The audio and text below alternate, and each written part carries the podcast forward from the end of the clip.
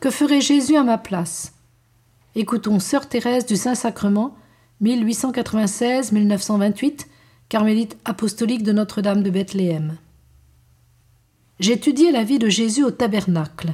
Lui-même se faisait mon maître et me faisait pénétrer la grandeur de ses anéantissements et la gloire qu'il procurait ainsi à son Père, avec toutes les vertus et perfections de son divin cœur cachées dans l'hostie. Il me les montrait pour m'attirer davantage à les reproduire en moi.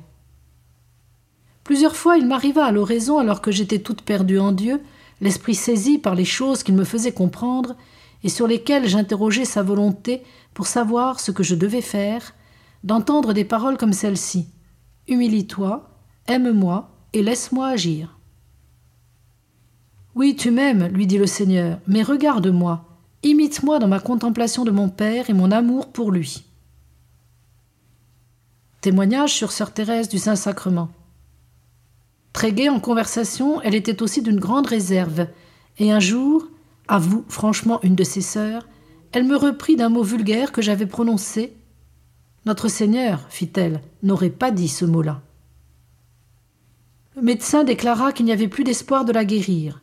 Sœur Thérèse, déclare une religieuse, reçut cette nouvelle avec une si grande tranquillité que je ne pus m'empêcher de lui dire Oh ma sœur, comment faites-vous pour rester aussi paisible et sereine en face d'une chose si pénible à la nature? Ah, me répondit-elle, notre Seigneur ne s'est-il pas livré entre les mains de ses ennemis?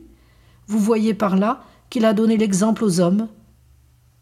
Moi, je me livre entre des mains amies qui ne me veulent que du bien. Que ferait Jésus à ma place? Écoutons Mère Victoire Chupin, 1813-1896, fondatrice de la congrégation de Notre-Dame de Grâce. Mon Jésus, vous le savez, je n'ai pas de vertu. C'est une chose prouvée et reconnue depuis longtemps. Je n'en ai pas l'ombre. Quand on m'approche de près, on peut dire de moi avec la plus exacte vérité de loin c'est quelque chose, de près ce n'est rien. Ô Seigneur mon Dieu, suppléez vous-même à ce qui me manque. Votre cœur est si sensible à l'infirmité qui cherche en vous son appui. Compatissez à ma faiblesse. Vous restez chargé de tout ce qui échappe à la puissance que vous m'avez mesurée. Plus grande, j'aurais agi plus largement.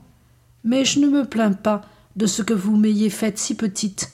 Au contraire, cette petitesse me garde, m'avertit, à tout pas, d'avoir recours à vous en ce qui me surpasse.